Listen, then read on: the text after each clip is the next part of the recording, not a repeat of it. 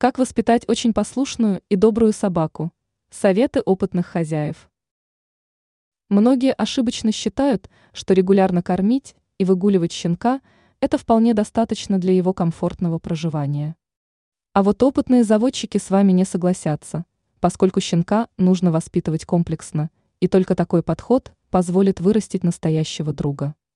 Что необходимо делать в первую очередь? Начинайте гулять на улице с первого дня пребывания щенка в вашей квартире.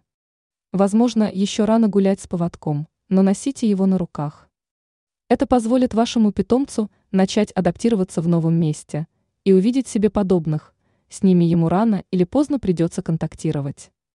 Если питомец очень бурно приветствует ваш приход и пытается запрыгнуть вам на грудь, пресекайте это и требуйте такого же отношения от всех членов семьи. Это пока песик маленький, все выглядит как невинная забава, а что будет, когда он вырастет большим псом?